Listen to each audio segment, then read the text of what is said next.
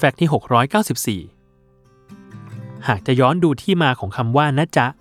ต้องย้อนกลับไปถึงสมัยกรุงศรีอยุธยา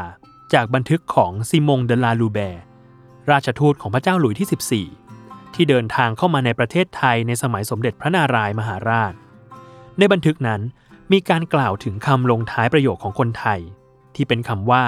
พระพุทธเจ้าข้าและเจ้าข้า แสดงให้เห็นว่าคนไทยมีการใช้หางเสียงมาตั้งแต่สมัยโบราณ จากหนังสือ ความเป็นมาของคำสยาม ไทย ลาวและขอม และลักษณะทางสังคมของชื่อชนชาติ ของจิตภูมิศักดิ์ได้ชี้แจงเกี่ยวกับการใช้หางเสียงของคนไทยไว้ว่าคำว่า พระเจ้าข้าเจ้าข้า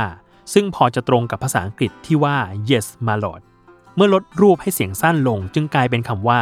พยะค่ะ และเจ้าค่ะ เป็นการแสดงการถ่อมตัว เพื่อแสดงความคารวะยกย่องผู้มีศักดิ์สูงกว่า ทั้งนี้เป็นไปตามการพัฒนาของสังคม ซึ่งเป็นระบบทาสและเจ้าทาสในสมัยนั้น ต่อมาเพื่อเป็นการแบ่งประเภทของคำลงท้ายประโยคตามเพศของผู้พูด จึงเกิดการแบ่งคำลงท้ายที่ใช้เฉพาะเพศอย่างคำว่าขอรับ หรือมังคะขึ้น จนกระทั่งในรัฐบาลของจอมพลปพิบูลสงคราม ได้มีการปรับวิธีการใช้ภาษาไทยครั้งใหญ่ โดยในส่วนของคำลงท้ายประโยคนั้น มีประกาศให้ใช้คำว่าจ้าแทนคำตอบรับ ซึ่งเป็นคำกลางที่สามารถใช้ได้ทุกเพศ แต่ไม่ได้รับความนิยม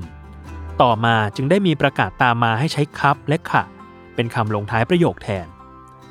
ปัจจุบัน คนไทยมีการใช้หางเสียงในภาษามากมายหลายระดับคำว่าจ๊ะจ๋าเป็นหางเสียงที่ใช้กับคนที่มีความสนิทสนมคุ้นเคยกันเป็นอย่างดี เพื่อลดความเป็นทางการ และสร้างความเป็นกันเองให้กับผู้ฟัง ซึ่งในบางกรณี การลงท้ายประโยคด้วยคำว่านะจ๊ะ ในการสนทนากับผู้ที่ไม่ได้สนิทสนม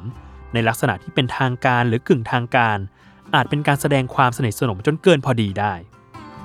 อย่างไรก็ตาม การใช้หางเสียงไม่ได้มีกฎเกณฑ์การใช้ที่ตายตัว ผู้พูดสามารถเลือกใช้หางเสียงที่เหมาะสมได้ตามต้องการ ขึ้นอยู่กับกาลเทศะในการสนทนา